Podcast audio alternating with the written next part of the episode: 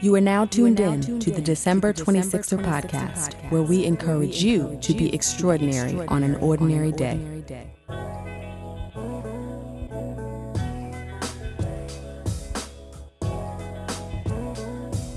What's up, 26er family? Welcome to another episode of the December 26er podcast. I am your host, Delisha, and this episode features Phyla Antwine. Phyla is an author, speaker, and coach who empowers women to practice self care, heal from hurtful experiences of the past, and have loving, healthy relationships. So, prior to sitting down with Phyla for this interview, I was already excited. Excited for her to come on and break down some of the common issues that many women deal with even us 26ers. I knew she would educate not only our female listeners, but also our male listeners who may be looking for some insight into what makes some women tick.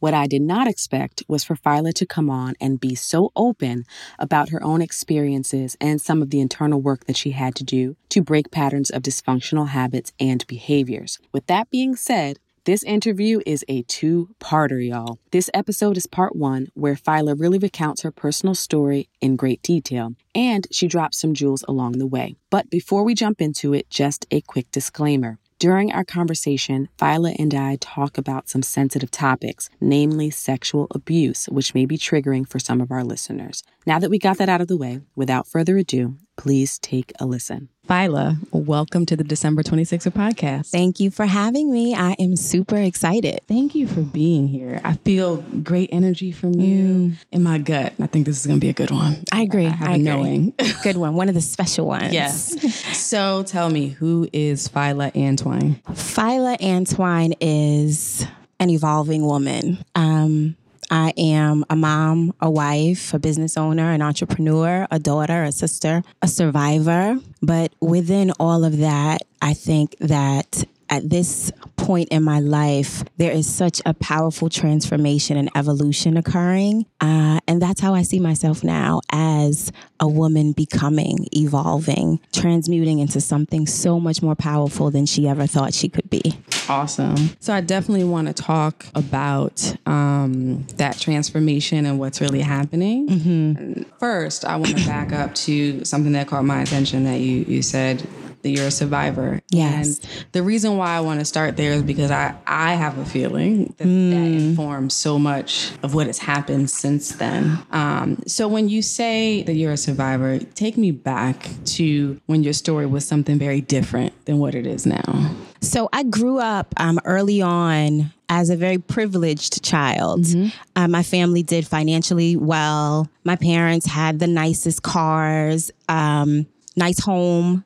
I think my parents were like in their really early 20s when they bought their first home. Really? Yeah. My dad owned a business. My mom is a nurse in alternative medicine. Mm-hmm. So everything that's considered new age now, I was exposed to that in her job at such a young age. So she was also 17 when she had me. Wow. So both my parents were very young and they created this really like beautiful aesthetic of a life. Um, and so initially, I had a great relationship with mom and dad. It was very cultured. My dad had relationships with people who were like really power players in the, the community. Um, and it was great. My mom comes from a family of 11. So it was all about family and fun and culture. And it was a beautiful beginning. But at some point, things did begin to change in a way that, um, like you said, has built the foundation for who I am now if that makes sense. Absolutely. Yeah. So, how old are you, if you don't mind me asking? I'm 39. 39. Yes. Okay. So, we're talking about um, born in late 70s. 79. Yeah, 79. Mm-hmm. Where'd you grow up? I grew up in Queens. Grew up in Born Queens. and raised in Queens, right. yes. So, Queens was serious. A queen then. from Queens, right. Ow.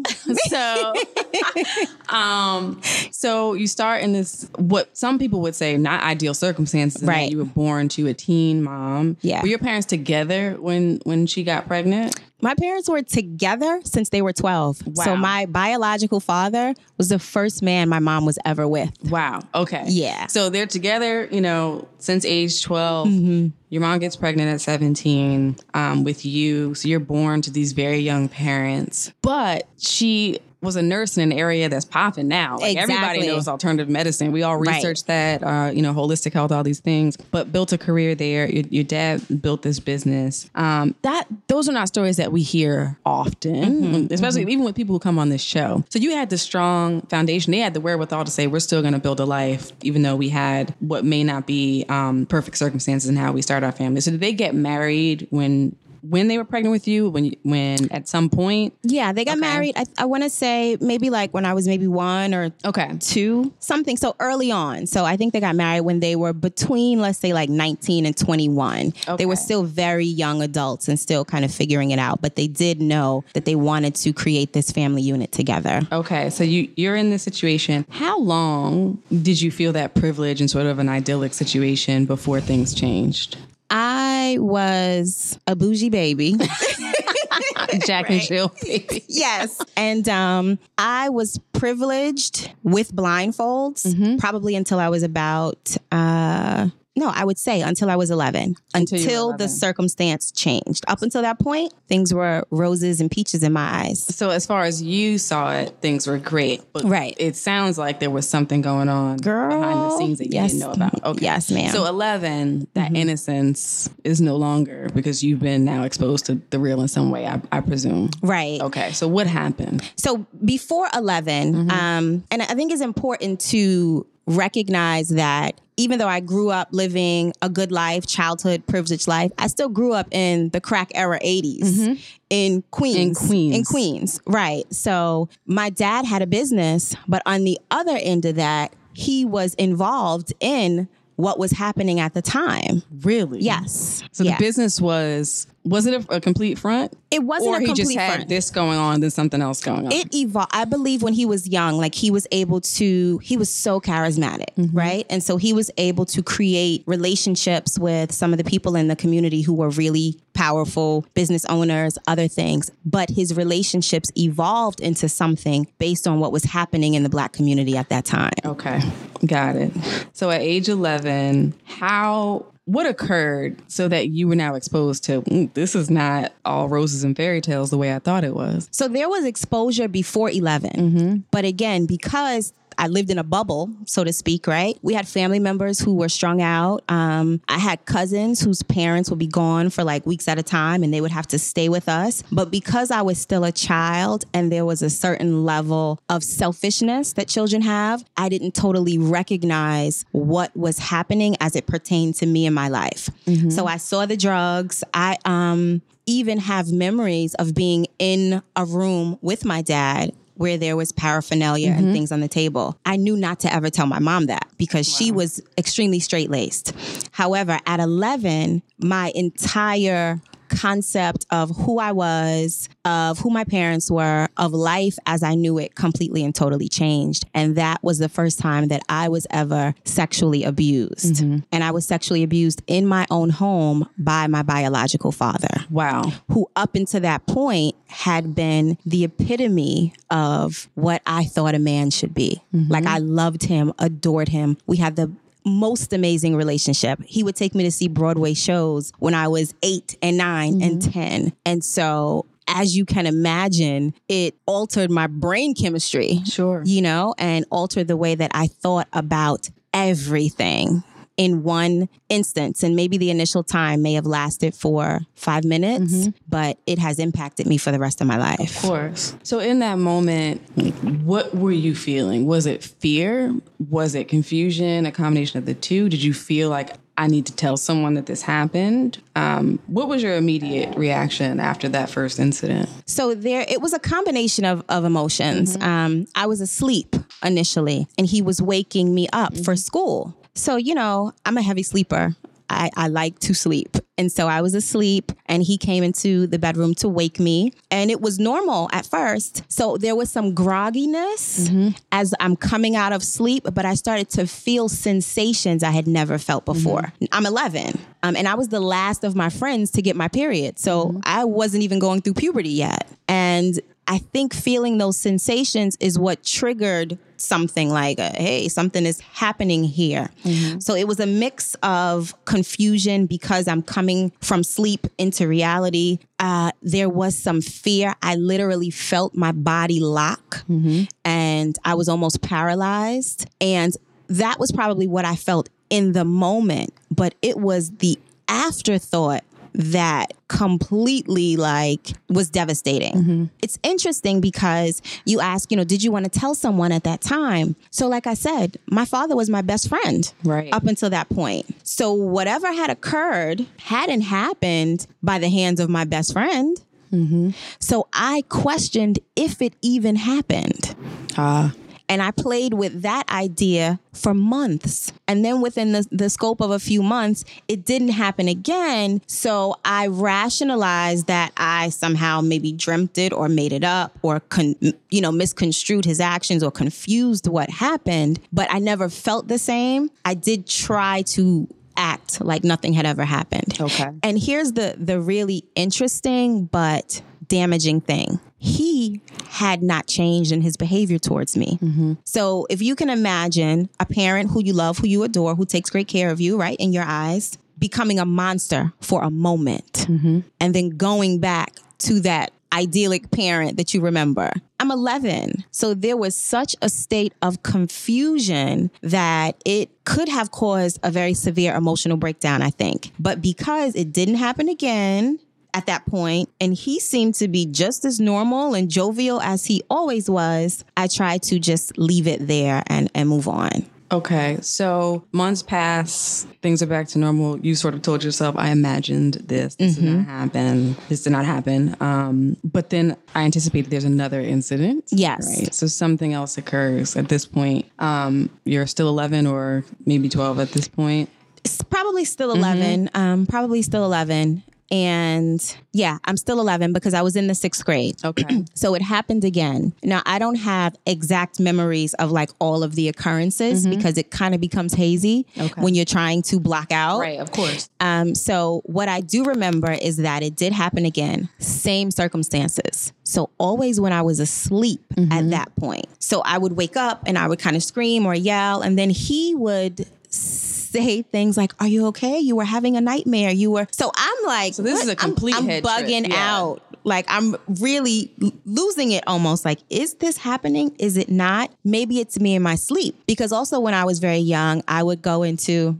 Now I don't know about y'all, mm-hmm. but my grandmother is old black woman from the South, and they would say, like, when you fall asleep and you're not able to wake up, the devil was in your dreams yes, and someone's yes. riding you. So that would happen to me all the time in my sleep. And my mom would always say, you know, you sleep too deeply. So because I was accustomed to that happening during sleep and now this, I'm like, well, maybe there's some connection here. And then he would always pretend that he was like coming to my rescue at some point. Um, at that same time, I was in a gifted and talented program at school. Mm-hmm. I did extremely well. And I, I love to read, love school, all that. The long and short is that I lost total interest mm-hmm. in everything academic, everything school related. I stopped doing homework. I stopped cleaning out my book bag. Like my teachers were so concerned. Mm-hmm. Um, and that was the point where I realized this is really happening because I wouldn't be responding, or I should say, I wouldn't be reacting this way if it wasn't real. So you had the mental fortitude, even at that age, mm-hmm to realize that no, this is connected to what's what's happening to me in my sleep or when I'm half awake. And I wasn't sure whether it was real or not, but now I know it's real because I I, I know that it's affecting me in my waking life. You were able to connect those dots. I was able to connect those dots, and I don't know how mm-hmm. at that mm-hmm. time. Um, but my entire existence in this life is so much more about what is happening within me, mm-hmm. um, what's happening without me, and what is coming through me. So even at that age, I think I realized that there were forces helping me along this journey. Um, but I did have the emotional and the intellectual intelligence at that time to recognize something wasn't right. Wow. Yeah. So I want to unpack that a little bit, but before I do, I presume if you were having these issues, uh, you know, your teachers were noticing it, that somebody made a call or Yes. had a conversation with your parents. And how did your parents react in that instance? So the teachers I had like were phenomenal, um, and they really cared about us. They reached out to, they had conversations with me, and they had the wherewithal to say, "Is there anything happening? Is anything going on?" And I said no. And then I had a guidance counselor who was um, a black woman who recognized that something was happening here. And she called my parents in for she called that morning for school. And my mom came in to look at my book bag and my book bag was full of like crumbled papers from the beginning of the semester. It was just a mess. And my mom is meticulous so that initially shocked her. And then she couldn't understand what was going on. So we went in to meet with the guidance counselor, both my mom, my dad, myself, and the counselor had a conversation. Um, I was detached, you know, I was disengaged. They talked. I said, I just, you know, the work was too hard and things like that, that were unbelievable if you knew who I was as a student at that time. And then the meeting was over. My parents were leaving, and the guidance counselor said to my mom, Oh, Ms. McMillan, that's my maiden name. Can I just have a moment? As my dad left to go and get the car. And she sat us both down and she said, You know, sometimes there are conversations that you should have with your daughter when no one else is around. And that's a good guidance counselor. She, and when I say I don't remember her name, mm-hmm. but that moment, I don't know if I have the right word to even express how it made me feel, but I felt seen mm-hmm. in a way that no one else was seeing me. And that was powerful for me because it indicated that I mattered mm-hmm. and that even though people who love you care, here's someone who doesn't have to care. And she's recognizing that something is not okay with you and she's caring enough to take an extra step. And that was really powerful for me. Yeah, I'm like getting a little emotional because, you know, even now, all these years later, we hear these narratives like who's protecting our girls, our black girls especially, and um, often being hypersexualized, you know, before they're of age and, you know, that you develop and all these things. And one of the things in the black black community that has always bothered me is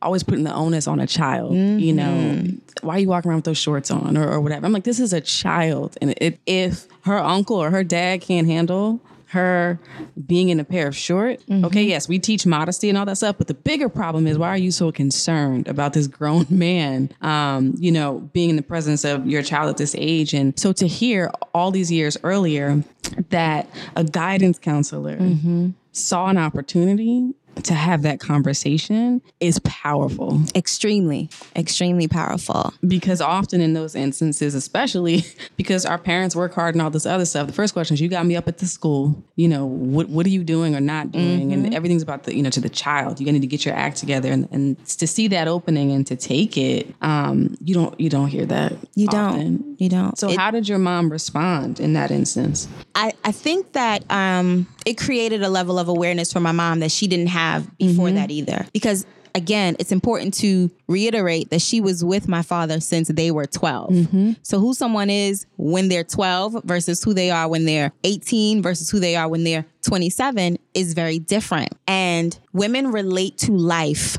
through relationships, mm-hmm. right? And we often hold on to who someone was to us early on in the relationship rather than recognizing who they have become. That's a word. That is a word right there. And so while I while I I remember seeing the facial expression, my mom's facial expression change, I think it only went so far mm-hmm. because she was holding on to the idea of who my father was as her 12 year old boyfriend. Mm-hmm. And that made a, a big difference in um, when the revelation would actually come. Mm-hmm. So in that moment when when you're sitting there and you're hearing your guidance counselor say this, are you thinking like, oh my God, oh my God? Like, no, or I, was like, b- before that, you know, I mm-hmm. was detached. I was disengaged, like I said. Like, nobody's gonna get what's happening mm-hmm. because this doesn't happen to anybody. Mm-hmm. I also felt like, oh my God, It's only you. It's only me. This doesn't happen to anyone. So when she said that, I immediately looked up like, yes. You, you see me. You see me. And I looked at the guidance counselor and I looked at my mom and I remember my mom's face and she recognized that that had resonated with me as well. Mm-hmm. So we did have a conversation later. Um, but here's the thing about when we have conversations with our children about loved ones potentially hurting them or harming them, mm-hmm. we have to totally and completely take our emotional attachment to the assumed or potential predator out of the conversation. For sure. So the conversation with me and my mom, it was like, you know, your father loves you, right? He would never, but you can talk to me and tell me anything. So it's almost like a dual conversation. Right. She was having a conversation with herself and having a conversation with me. And so when we're talking to children about their safety, whatever emotional attachment you have to the other person has to go out of the window right? Like I tell my my children, and it's interesting because my family is like, "Oh, here she goes," all the time. I don't have the conversation with them behind closed doors about how they should protect themselves from adults. Mm-hmm. I have the conversation in the open, in front of the room full of adults, and in front of my children. That's powerful. And it is powerful because it teaches my children number one, that mommy is going to be your advocate. But number two, you have a right to say, hey, I'm uncomfortable with this. Mm-hmm. So, you know, there's been, there have been instances where a fr- family friend or family member have maybe like picked my daughter up, even my son, daughter, son put it on his lap. And I'm like, hey, that's not okay with us. We don't operate like that. And I'll say to my child, Jaden Milani, get off of Mr. Such and Such's lap. You know that's not okay with mommy, right? And Mr. Such and Such, please don't pick my children up like that again. I don't condone that. I don't care that he may be embarrassed. And you shouldn't. Right. I wish more people did that. But that's part of the problem. Mm-hmm. So, in my conversation with my mom, I think it was something that she had never heard of happening. And again, she comes from a family of 11, and there's never been any sexual abuse or anything mm-hmm. in their mm-hmm. family. Great. So, it was like, huh? So in the conversation, it's like, you know, you come from loving parents, we're a good family. That would never happen. You know, that does happen to some people and it's not their fault, but that's never happened to you, right? So it's already setting you up to feel like you have to give a specific answer to help her feel okay about right, this situation. Right, right. And the, this conversation is about me, but you know, you have to include some of the sprinkles of the people around you. So it's important for me to also let you know that my father was um, a serial adulterer. Mm-hmm. And so, part of me processing everything that's happening, there's this conversation of he's done all of these things with all of these women. He's lied to my mom, he's not come home, and she's still here. Mm-hmm. What if I tell her explicitly what's happening and she chooses to still be here? That's going to impact my relationship with her. And I loved my mom, still do to this day. We have a very close relationship. So at 11, I was carrying all of that baggage. And in some ways, I felt like maybe I can handle this better than she can. So I'll just deal with it until. And, you know, this is, I think, an important point to focus on because I'm not saying it doesn't happen in other races and cultures, but I think this is a pervasive issue in the Black community. I agree. Of a responsibility and an onus that children feel to protect mm-hmm. a parent mm-hmm. or, or a loved one and carrying all this baggage and trauma, a word we use a lot on this show, mm-hmm. um, and feeling like, well, I just want to protect my mom from any more hurt or my my dad from from this yeah. or that. And I personally believe, and we're gonna get into how all this affected you as an adult, but it affects how we approach relationships and adulthood and all this other stuff because we've essentially been a receptacle mm-hmm. and from mm-hmm. the beginning put our own of well-being or been trained or conditioned to put our own well-being um, and stability on the back burner yes. for the sake of somebody else who is our elder and is responsible to be a protector for us. Yes. yes. Where do you think that comes from? You think it's just inherent, embedded, embedded in our DNA, or it's something else? Um, I do think it's embedded in our DNA now, but it comes from our pathology, mm-hmm. right? Our history starts before slavery, but most of our trauma begins there. Mm-hmm. So when we're talking about our trauma and our dysfunction and our baggage, we have to make sure to have the conversation of what type of environment we were living in. And so all of that um, pain and struggle, especially when it comes to black women out here caping for everybody. Yes. Because black men dealt with the brunt of the physical abuse mm-hmm. during that time. And so if you're in a relationship, you don't really want to stress your partner out anymore. Right, to minimize it. So, as a black woman who saw how a black man was being oppressed and how a black man was being abused, you're gonna try to handle as much as you can on your own to not be more of a burden to him. And I think that that is where it started. But we have taught our girls to continue that legacy without teaching our boys to be just as protective. Mm-hmm. So women have this like double burden. We have to take care of ourselves and we have to take care of everybody else because our men are already dealing with so much. But somewhere along the way, we stopped the taking care of ourselves part because it became so heavy taking care of everyone else. And anything that goes on for a generation or two becomes a part of who you are. And then that becomes your your legacy. Um, you know, in the black community, we talk about generational curses, but I don't even use that phrase. I don't believe in curses. What I believe it is, is a pattern of behavior, right? That's been learned. And so if we're able to learn negative patterns, then that means that we're also able to unlearn those negative patterns and replace them with something else. And I think these conversations are the start of that replacement of thought and of being happening. Yeah, and it's funny you should mention the generational curse thing because if you're anybody who grew up in church, you know that's all you heard. It, you know, it's just a generational curse, and it's just got to be broken. And Yeah.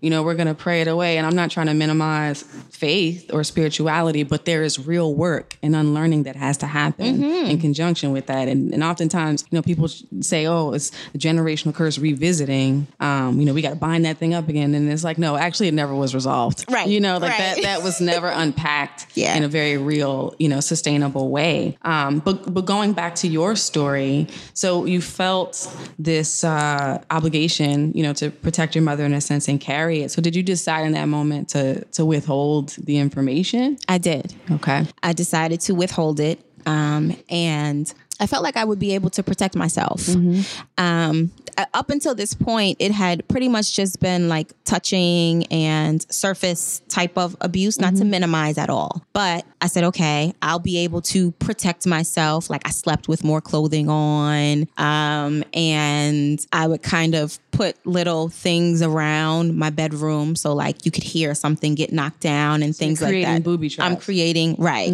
not to the extent of like it would create an alarm because I don't want my mom to know this is happening, but it will wake me up and I'll be able to know. I mean, then at some point I realized that was just unrealistic and unsustainable. Um, and I started to just shut down. I had always been so bubbly, um, so self assured.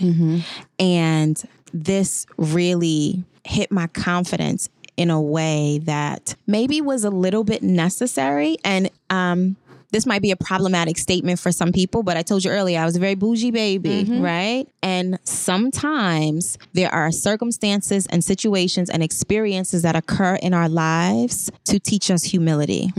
And not everyone is going to go through the same situation, but some of us have very specific circumstances happen so that we can learn compassion or humility and then so that we can use that lesson as a way to help other people in our community. Yeah, people are going to hear this. That's going to be a very polarizing statement. Absolutely. You know, some people will hear that and say, "What? You know, did you just justify and say that sexual abuse is a way some people need to to learn a lesson?" That's how some people are going to hear it. Yeah. and then others are going to hear that every experience in your life, no matter how traumatic, can teach you something. Absolutely. um, and contribute to the fabric of, of who you are. But I, I can't wait to to hear the, the Yeah. feedback. I'm excited too. on on that the for sure. Yeah. So for you, you felt that it there was a lesson in humility there. When did, I know now if you're talking about this on air, it came out at Mm-hmm. Right. some point. So when did that that shift happen where this is now out in the open that this has been going on? Okay, so um, it happened when I was 17. And I- 17. 17. So six years. Yes, And did the abuse progress? Because you said that it started as just touching. it did. So between the abuse occurred between the years of like 11 and 13. Okay. and it progressed. So it went a teeny bit further, Mm-hmm. a teeny bit further. And then I recognized where it was going. Mm-hmm. And I would physically fight my father.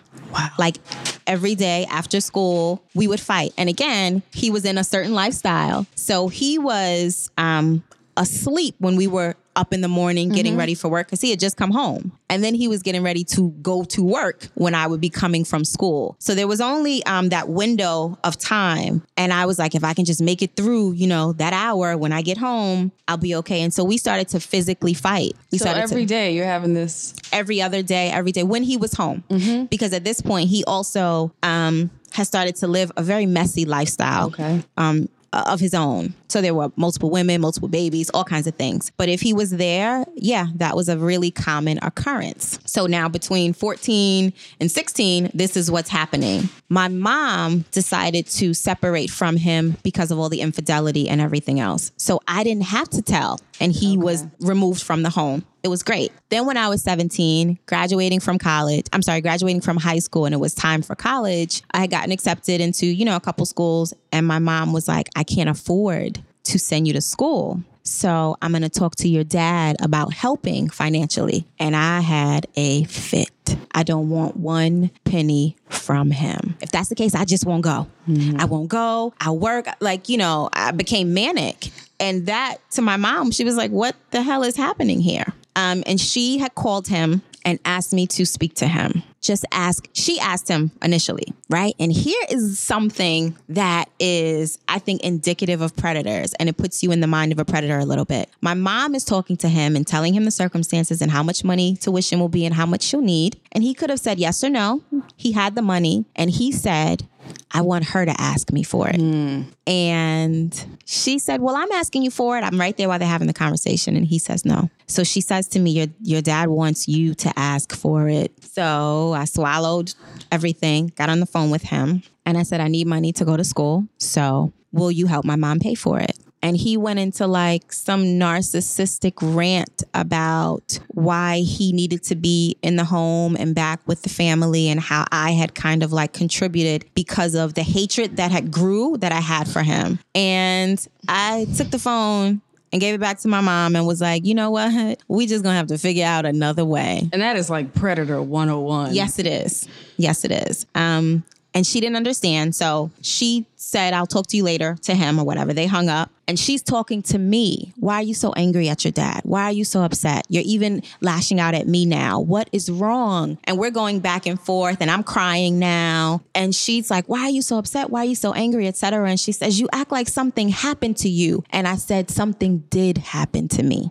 So that's how it That's came how out. it ha- it was not planned. The words just came out of my mouth, and I still remember. Right, um, I can still even feel some of the emotion. I said something did happen to me, and I felt a literal weight come off of my shoulders. And at the same time that I was feeling this sense of freedom, my mother fell to the ground. She lost like the strength in her legs. And so for me now, I think it kind of shows that transfer of energy. You know, mm-hmm. me finally saying, like, I'm not carrying this anymore. But then she took it on to an extent. And it, it may have been too so visceral for her immediately before even getting the details because she had a knowing. Right. And now Right. this is confirmed. Right. What I had sensed but was unwilling to address. Yeah, I agree. I agree. Um, and there was a time when there was a time when I did say like I hate him or he hurts me, something along those lines before this. Um, and I remember him injecting himself into the situation where it just was so exhausting dealing with him that it was just like, forget it. Mm-hmm. For- I don't have the energy. Forget it. And so there was a time where she did ask me, and I said no. Wow.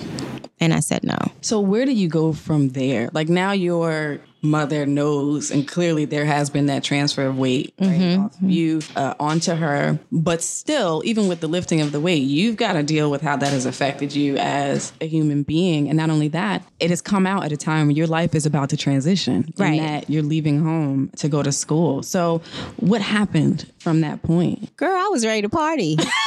Listen, I'm going away. You go ahead and deal with this. I've been dealing with it for four, five, six, seven years now. So I was just excited to get out of the home and go away to school. Um, and she never asked him for anything again. But my mom, my uncle, my my aunt's husband, my grandmother, and my uncle, my mother's brother, they all paid for me to go to school. Wow. And I was just ready to go. I had never felt that sense of f- release before. So it was, it felt great. It was really amazing, really powerful. And I thought I was healed. You're like, I, I, I it's out told, there. I'm done. out. Yeah. They'll deal with whatever. And I went to school. Um, and I had a great first year or two before I became a college dropout. You know, spent up all the family's money and didn't really do anything with it because I had this like, um, I was going to school pre law. And then I was like, I don't want to lie for a living. That was mm-hmm. this whole thing. But that's also in the midst of me coming to terms with what had happened to me, Sure. being my father's daughter, etc. And while I was in my first year of college, I had to come back. I went to school in Virginia, Norfolk State. Ow, NSU, mm, it, right? So I had to come back home a couple times because my dad refused to pay child support unless he had a DNA test Okay. right? okay. Again, they were 12. My mama was never with anybody else. So it was just him still trying to control the narrative. And I would say to my friends, like, all right, y'all, I'm going to go take this DNA test with the dad that I look just like and all that. Um, and the judge actually made him pay for it. Oh, you want one? You pay for it because it was so ridiculous. So we were still going through this back and forth with him. There were a couple times where I spoke to other family members and he had like come and kicked out the windows at my mom's house, like in the basement. He was terrorizing her, like jumping out of bushes at her job. This is like turned into a lifetime. Right. Yeah. Right. So I wasn't really able to concentrate Mm-hmm. On becoming who I was supposed to be at that time. It gave me a space to like decompress and get to know myself more, but it wasn't the experience that I thought it was going to be. And then again, I felt a sense of obligation to go back home and protect my mom. Mm-hmm. And that's what happened. And she was like, What do you mean you're not going back to school? Like, I'm like, You know, it's too much money. And you, and she's like, Well, we'll get the money. Don't worry about it. And I'm like, No, I'll get a job. I'll work. I'll go to school here. And that's what um ended up happening. But I don't even know if she knows that that was the reason why I decided to come back home. And this speaks to the, the the second phase I feel like of issues within our communities of like first is the secrecy and then it comes out and nobody stops to say, okay, how do we help this child work through this? Right. Right. We can't just send her out in the world. You know, she's told, but like we got to get her in some counseling or something. There's so often that it doesn't happen. Mm-hmm. It doesn't happen unless, not always, but in a lot of instances, unless a social worker's involved or it's become mandated Right. in in some ways. So I think your story is just exemplary of the residual effects. It, it doesn't matter if you know you've now told and you're like, I feel great. I'm moving on with my life. Even if the mm-hmm. reaction is is not indicative of a child or a young person needing or an adult needing to work through this now that it's out in the, the open. That is a crucial piece that has to happen Absolutely. that has to happen. Absolutely. So now, you know, we look at you now, which we're going to get into the coaching and things that you're doing. But what happened? How do you go from college job dropout to coming home to protect your mom because your dad, who you would think. Mm.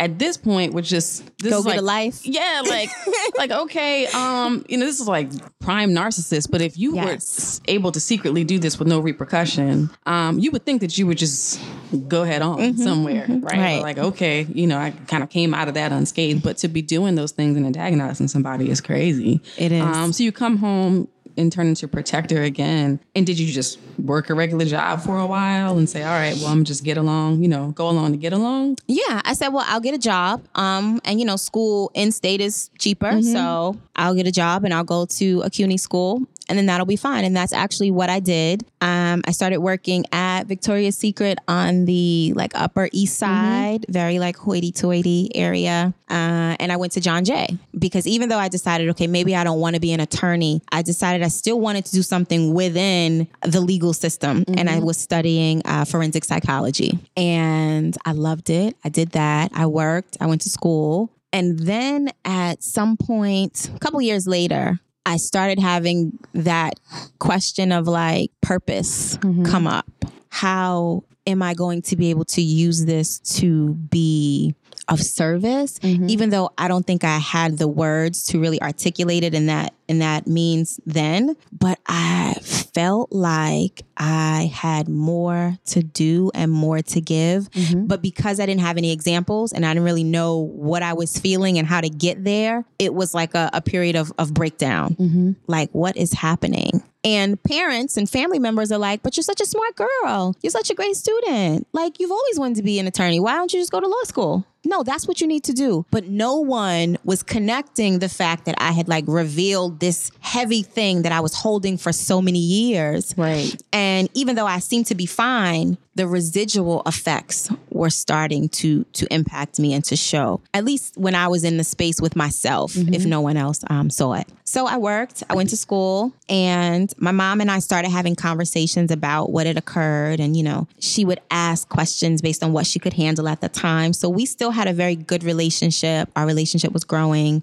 Um, and at some point, I had a conversation with my mom and I said to her, you know, I understand that this was very unfamiliar to you and so I don't hold you responsible or accountable. And I think in in saying that, even though I don't know if I believed it at the time, if it was really true, it helped me to get out of that space of like darkness that I was in. Um and then from there, I started trying to figure out who I wanted to be. Like, what kind of woman did I want to be in the world? Um, and I decided I wanted to be in fashion and I wanted to be a stylist. Yes. So you went from forensic psychology, like that, that totally is left field. That is not what I expected to hear. Yes. You decided you want to be in fashion. I wanted to be in fashion. Yeah. Did you really like have a passion for this, or it was just it sounded good? No, I always had a passion like for fashion, you know, but um, I really wanted to do it. I'm only 5'3", and I'm like, you know, thicker than a snicker most times. so I couldn't be a model or anything, and I couldn't sew. And I was like, I could do like styling and all that. And I got a job at Macy's on 34th Street, which I walked by on my way here. So this is like a real full, circle. moment for me. Big Herald Square Macy's. Yes, great Macy's, and I went for just like um, an associate job. And during the interview process, whoever was interviewing me said, "Hmm, I think we have something that would be a better fit for you." And I was interviewed to be a personal shopper in their by appointment department. Like it was such an amazing ex- it was exactly where I should have been for what I wanted to do. And it was an amazing experience that taught me, "Oh, I don't want to do this." I mean, but you were not like you didn't have any experience or anything, and they were like, you should be a personal shopper. I knew how to pick out my own clothes. It's not like you were coming from you know FIT or whatever. Nowhere. Nowhere. Okay, so you became a personal shopper. Yes. How long did that last before you were like, yeah, no, this is not it? Um, so I was there for a couple years when I realized like, okay, I didn't want to be the, a stylist because there were stylists for like top celebrities, top shows who would come in. And I'm like, oh, this is just drudgery. They're literally dragging garment bags around, sweating. Yeah, it's not a it's not a glamorous. It's not thing. pretty at all. And a lot of cases, they're using their own funds and their own credit up front until they establish relationships with the with the clothing brands. And so I was like, yeah, this I w- don't want to do. So I was a personal shopper.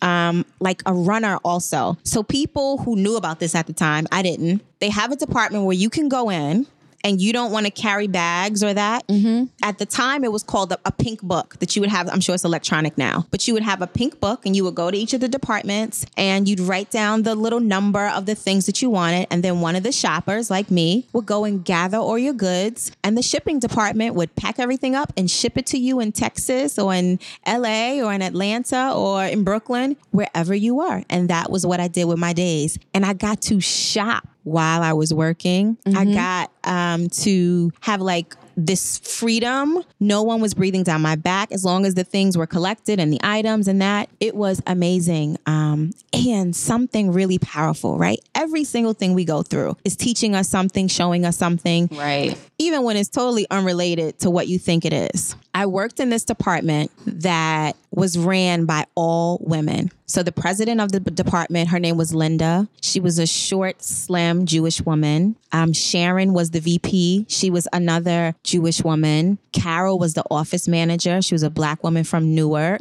Claudia ran the personal shopping department. She was a Latina woman from uh, who lived in Queens, but she was from Colombia, I believe. So I didn't even recognize at the time how much of a powerful space that was for a 19 year old black girl from Queens to be in. Absolutely. Yeah. Mm-hmm. And now, like I said, it really is something I'm so extremely grateful for. Definitely told me I didn't want to do fashion, mm-hmm. but it gave me this sense of feminine empowerment as far as my career was concerned that I had never been exposed to before. Wow. So this is at 19. This is like You're 99. getting that. Yeah. So how long was it before you figured out that, you know what? Women, that's who I want to serve. So mm, this was like 99, 2000, because, you know, I thought the world was going to end and I had a freak out moment. The Y2K. the Y2K, all the uh, Nostradamus documentaries and stuff. I remember going to um, my bosses at the time, Linda and Sharon, and saying, you know, I don't think I want to do this. I want to be in business. Um, I'm going to leave. And I thought they were going to be like, okay. But they were, now again, these two Jewish women who had no attachment to me other than me being the, the girl who worked there. They said, well, what kind of business do you want to be in? And I'm like, well, I don't know. I'm going to go back to school for business. And Linda says, well, this is a business. What do you want to learn? And I was just like, uh, everything. And they started allowing me to take two hour classes on the like 20th floor with the corporate offices while I worked. So you're a runner Yes. in retail Yes. and given access to the corporate floor. Yes. Which you know you usually don't see. in- Listen, in- in it's like behind the red doors. Yes, exactly. Yes. And you, you can take these classes in whatever business subjects they Right. offer. Whatever business subjects they offered me. And are you still in school too at this point? No, I wasn't in So school you at this in school, time. but you're getting like these corporate Ed- level right. professional I'm getting real Yeah. Mm-hmm. life education, real life um, corporate level classes and stuff, and doing that. And so at that time, I don't think I knew that I wanted to serve women. But women have always been a very powerful force in my life. My mom has seven sisters. They are extremely strong and resilient women. My mom and I are very close. Um, the guidance counselor who I had that experience with, I've had teachers. I had a teacher in fifth grade, Miss Reed, black woman from like North Carolina, who stood on top of a table one day when I wasn't doing what I was supposed to, to talk to me and tell me to like get it together.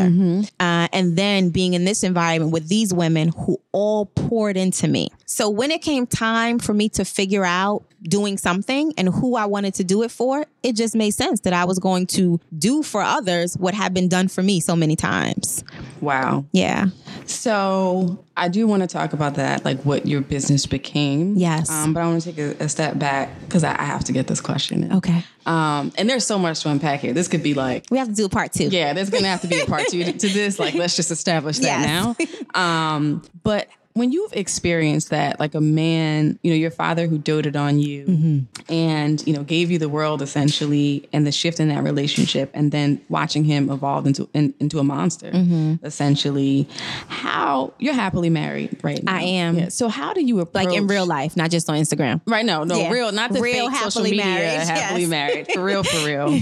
um, how do you approach dating and develop an ability to trust someone with your heart Mm-hmm. and your life when you've had the experience that someone was treating you well at, at one point and then not? How how do you how can you remain open to receive that level of love that is genuine this time after having that experience? Well, at first I didn't. I didn't. I um, recreated the drama.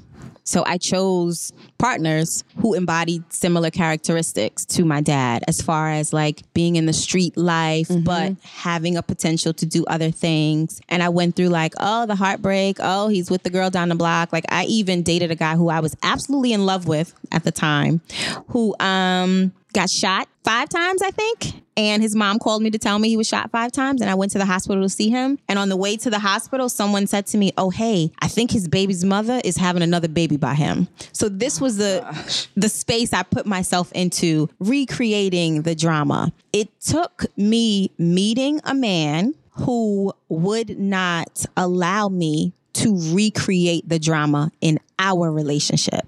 And that's my husband now.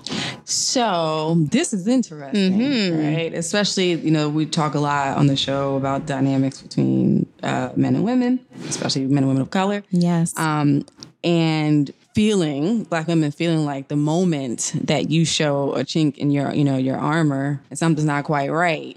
That somebody's running for the hills. Right. she crazy she emotional she brings too much drama. I can't. But in your situation he saw it and identified it but just decided i'm staying work through it yeah we're not doing this. Right, right. Um, and so I should say that boyfriend with the the ridiculous situation. Um, I was heartbroken one night, and I tell this story often. And uh, I was in my bedroom, and I was cr- bawling my eyes out, crying, crying, crying. Why is this happening? Da da da da. And it was like it's happening because you're letting it happen. And I got on my knees and I prayed to God, and I said, I get it this is happening because I'm allowing it to happen. And I don't know exactly how to create something else. But what I do know is that I'm a good girl. I'm a faithful girlfriend. I'm a loving partner. I'm all these beautiful things. And so, if I'm all these beautiful things, there has to be a partner for me. And so, I am going to begin to choose differently for myself. And I may not have a boyfriend or a husband for a while, but I am going to give myself the level of commitment that I want someone else to give me. And I made a promise to myself and made a promise to God and said, I'm not going to chase these no good Mm-hmm. anymore. I'm not dealing with it. I am going to choose well and I am going to keep a commitment to myself to be alone until I find something better. And within seven days, I met my husband. Seven, one, two, three, four, five, six, seven. I met my husband. really Yes, but but it's because I decided wholeheartedly I'm not dealing with this anymore. Mm-hmm. So it, you know, I shifted myself into a whole new dimension. So that happened first. Then I met the man who was aligned with who I had become in that next level. If Wow. that makes sense. But yeah, but it sounds like you you know you made a decision, but there was still some work that had Oh, to yes. happen, and he stuck with you, and I'm sure he came with his stuff too, and Yeah. you worked it out together. We did. time. We did. And he came from a two parent household. Mm-hmm. So he had a mom and a dad. And the first time I went to his house, I couldn't concentrate on anything other than the dynamic between his mom and dad. I was like, this shit is so normal. She's fixing dinner. He's sitting in the big chair in the corner. I felt like I was on a television show. His sister was so friendly. She wasn't like, she didn't come downstairs and give me attitude. His mom like received me. And I was just like, his dad was talking to me, what movies have you seen? And had just come in from work. And I was like, wow. Like, what is going What on? What is going on? So I thought he was kind of corny. Of you know? course you Yeah. did. where's the excitement in that? I was like, oh, he's he's probably a little corny, but he is um extremely masculine in all the ways that masculinity is great. Break that down a little bit more. Okay. So, you know, and on another note, right? I personally am an advocate for black male masculinity. I love it and I think it's beautiful. And so he was You can, strong. y'all can clap louder. Yes, we, we have an audience today, and they're really feeling that. Masculinity is otherwise is beautiful. It is, Absolutely. it is. He was confident. He was self assured. He was ready to provide for me. We weren't married, so he wasn't like buying a house and mortgage at that time, but he was prepared to to provide what he needed to in those spaces. Um, and he had a plan for his life. Yes. Everything wasn't figured out, but he knew he had a plan. And he said to me during one of our like first intimate conversations, he said, "You know, I don't know if I'm ready for you, but I know that I prayed for you." And I was like, "Okay." wasn't looking too corny then, right? Like, oh, okay, all right. And um, it was such a genuine statement, and I respected that. And I always felt protected when I was with him. Um, and he never raised his voice. Even when I was having an attitude and having a fit, he didn't raise his voice. And on one of our first meetings, the first time he ever came to my house, I was like, ah, I'm gonna go see him, but I don't really like, you know, light skinned guys. and, you know, when I met him, he had on like sweatpants and he took, we were getting on the bus together and he's like, he had just been in an accident with his car. So I was like, that's probably a lie, but I'm gonna see. and he came to the house with his new car.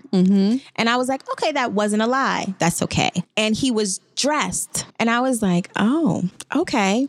We chatted. The conversation was great. We got in the car. He'll tell you now that I sat in the car leaning against the door the entire time with my arms folded. He picked up a friend uh, who was really cool conversation, and the friend said, "Oh, let's go to McDonald's. Like I'm dating a girl there. We'll get free nuggets." and so. That's a hood move right there. Listen, but so ahead, yes. right? So he drove his friend and everything. And he never asked me if I wanted anything. And I was just like, oh, this is a done deal. He didn't. Yeah, you're like Yeah. deal breaker. Right. I don't want McDonald's. I don't eat McDonald's, but he didn't even ask. And Mm-hmm. then the friend was like, hey, do you want something? And I was like, no, but thanks for asking. And that was that. And so we got back to my house. We said, like, thanks. And we left. So fast forward to conversations with my husband, and he says, I had already decided I wasn't calling you again. Really? Yes. And I'm like, who wasn't calling me again? and he said, um, I drove from wherever to come meet you. I was humble. I was open. You had your arms folded the entire time. You had an attitude the entire time. And I just didn't want to be around you again. He said, and when we were in the car, I intentionally didn't ask you if you wanted anything to eat because I wanted you to recognize that something was going wrong here. Oh, so that was his way to send you the signal, like, yeah, no, I'm not Yeah. beat for this. Right. But I missed it. Of course And- you did. Yeah. and um, I got home and I was like, yeah, I'm not dealing with him either. But I think I, I didn't consciously pick up on it, but subconsciously I recognized that something about his behavior was different. Mm-hmm. He wasn't with the shenanigans and the drama. He didn't give in to the like the spoiled girl attitude. Um, and he stood his ground the entire time. And that was very attractive to me. I had never seen masculinity done that way before. So if if he had decided that he wasn't calling you, Oh, I wasn't gonna call and- him. and you were like, eh, you know, I'm not feeling this. He didn't ask me how, Mm. how, you know, what I wanted to eat. Who made the next move? He called. Okay. He called. I was like, I'm not going to, but you know, we'll see in a couple days. But he did call. And when he called, we had the conversation about my behavior. Okay. So he didn't call and skip over it. He called and like shared with me what his experience of the night was. And I thought that was so mature. Um, and we went from there. That is amazing because it's one thing to have that conversation. You've been dating Mm-hmm. for a period of time, but you know, this is new and- Right. and, fresh. And for him to say, you know what, no, I'm going to call and tell her what I'm feeling Right. about what happened. That That's a level of maturity and an approach you don't see often, especially before people are emotionally invested in Right. something. And we were young. We were in our 20s, early 20s. So so yeah, that was something that really stood out to me. Um and I think it was because we had had phone conversations for months before we like actually went on a date. So I met him 7 days after making my declaration, etc. But we didn't like physically get together for a date until months later because he kept saying to me like, "Oh, when you to let me come chill or something?" And I was like, "Oh, I don't do chill." Mm-hmm. So when you're ready for us to go out, then you know you'll do that. But I think in hindsight, he was trying to feel out the situation. So it took a few months before we actually dated. So we had developed a certain level of respect for one another, mm-hmm. and us being together physically and visually in that time was such a contrast to who we had become to each other on the phone and that kind of thing. There's so many lessons here. I'm like, there's a lot of things that I want to unpack. Um, and I can't believe we've been talking this long already. But let me just point this out, you know, from what you Yes. said. A, you held your ground. Yes. Because there are a lot of people who would have felt like, you know, all right, I, I prayed this prayer and I met this person. Like, hmm, this is interesting. And they would have started, started to make concessions mm-hmm, because they mm-hmm. feel like the right person has shown up. So now I can relax my standards. But you had the wherewithal to say, no, no, it, you know, it, there's something here and we can continue to talk and interact, but you're not coming over here to chill. Right. So it's maintaining a standard and allowing someone the time and space to rise to the occasion. Absolutely. So that is powerful, I think, especially for people in their 20s. Um, and also, what's powerful is you gave him the time and space to rise to the occasion. You live in your life and all of that, but you let him do it. Because there are a lot of people who would have said, the minute he would have said, you know, let me come over and chill, that would have been the end of it. Yeah. Like, nope, Yeah. I'm, I'm done with this guy. He's he's not approaching this in the right way. And everybody has to figure out what that how much runway they want to give Mm-hmm. in that sense. I'm not saying there's a everyone should wait months, you know, what have you, but I think what I find fascinating about your the little bit that we've discussed about your your relationship and what I think is missing for a lot of us um, out here is grace and mercy and patience. Yes. You know, for if, if you see the makings of a good person there, allowing the layers to be peeled back to figure out whether you can make it work with them, as Yeah. opposed to just writing them off the minute everything is not exactly you. You on here preaching? Your story is a, a real life parable. That had been my pattern though. The like no nonsense, no forgiveness because Yeah. I had already been traumatized. right. And I was like, that's not working for me. So I recognized I needed to do things differently. Wow. So listen, we already said we're coming back for part two. Yes. There are a couple of things I want to cover um, in this episode because I feel like women are going to hear this. And there are going to be a lot of questions, and people are going to want to have a deeper look into your brain Yes, and yes, yes. experience. But there are two things that I make I want to make sure we cover in this episode. Mm-hmm. The first being, um, of course, now you've talked about uh, so many incredible experiences, and I'm going to ask the question because we have to on every episode. But tell me about a time when you had to be extraordinary on an ordinary day. hmm So when I was pregnant with my second child, Milani, I got a call from a family member who said that my father um, had been diagnosed with cancer.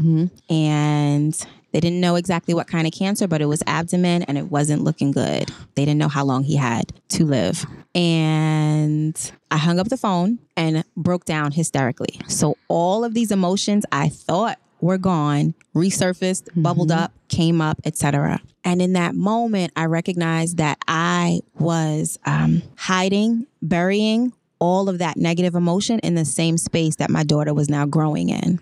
Wow. And so I picked up the phone and I called my father. I had been estranged from him for like almost 20 years. Um, I called him and he was always a jokester. And so I said, Hey, you know, I hear they um trying to put a tag on your toe. What's going on over there? And he laughed and I laughed and we had a conversation.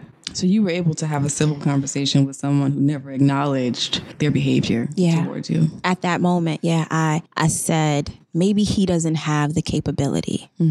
So I am going to be a stand for both of us in this moment and for my daughter who's not here yet. And I'm going to start the journey to purging this and to uh, breaking this pathology so that it can impact the generations before us and it can go and impact the generations after us. That's amazing. Yeah, I think that's pretty extraordinary. Yeah, that is that is very extraordinary. Um, so now, you know, all these years later, I do want to to focus and highlight here. We want to we want to unpack that in another episode for sure. Yes. The work that you do, I want to make sure that people, our listeners, know that you are a coach. Um, Right. So tell me a little bit more about your business and the, and the work that you do with your clients. So I work with professional women, um, primarily professional women of color, and we do life and relationship coaching. So my coaching is focused on creating a life of healthy relationships because I absolutely truly believe that the quality of your relationships eventually becomes the quality of your life. Mm-hmm. And women relate to life through their relationships Oh, that is good. right? so if we learn that we are in relation to everything in our lives mm-hmm. and we put some core principles in place to govern how we operate in relationship to the people, to the places, to the things, to the money, to the job, our lives are going to be impacted by that in such a way that they'll become these beautiful creations for us. I'm, I'm, I'm, somebody take up an offering. Let me get a cup, right? we need, we need something. Collection. you know, pass the collection plate. All right, Demarcus is is here and he's he's sat up. Okay, we have been recording all day. We'll give you guys some of the real. We've been recording back to back interviews, and the energy in the room has shifted Oh, with I'm so presence, and I, I can see Demarcus gets that twinkle in his eye when uh, when we know it's a good one, and I can see that um, Good, I'm because happy- it's so happy to hear needed. that. It is so needed. I know personally so many black women who are when you look at the resume Mm-hmm.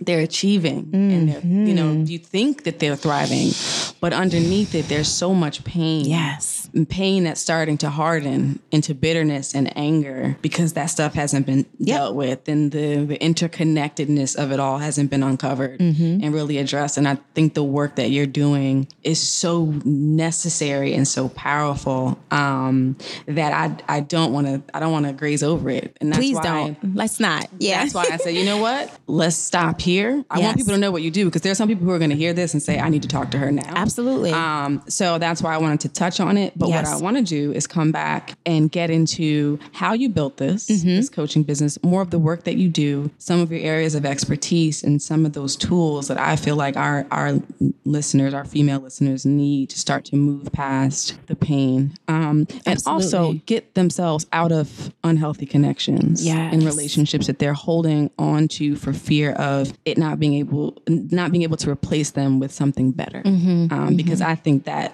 that is an issue Mm-hmm. Yeah. too. And then also I want because talk, better is out there. better is out there and also when better comes being able to receive it Mm-hmm. and not projecting um, this air of anger or you know the defensive Yeah. i'm just waiting for you to, to hurt me so i can bite your head off or i'm waiting for you to confirm what i already know Right. that you're just like all the rest Right. Mm-hmm. so there's a lot there that i want to make sure that we have an- another hour Definitely. um, to unpack but in the interim where can people find you online So across all social platforms, you can find me um, with at she is Phyla. So on Instagram, on Twitter, on Facebook, she is Phyla. S H E I S F I L A. Not Fila, but Phyla. right it might be spelled the same y'all Yes. but it is not Fila. Right. It's and it was my grandmother's name first. See, before look, the that's, that's family history. Way before you know, Fila came hot. Came, That's right. hot in these streets. Um, Yes. That is awesome. Yeah. So listen, I am so excited to continue this conversation. So am I.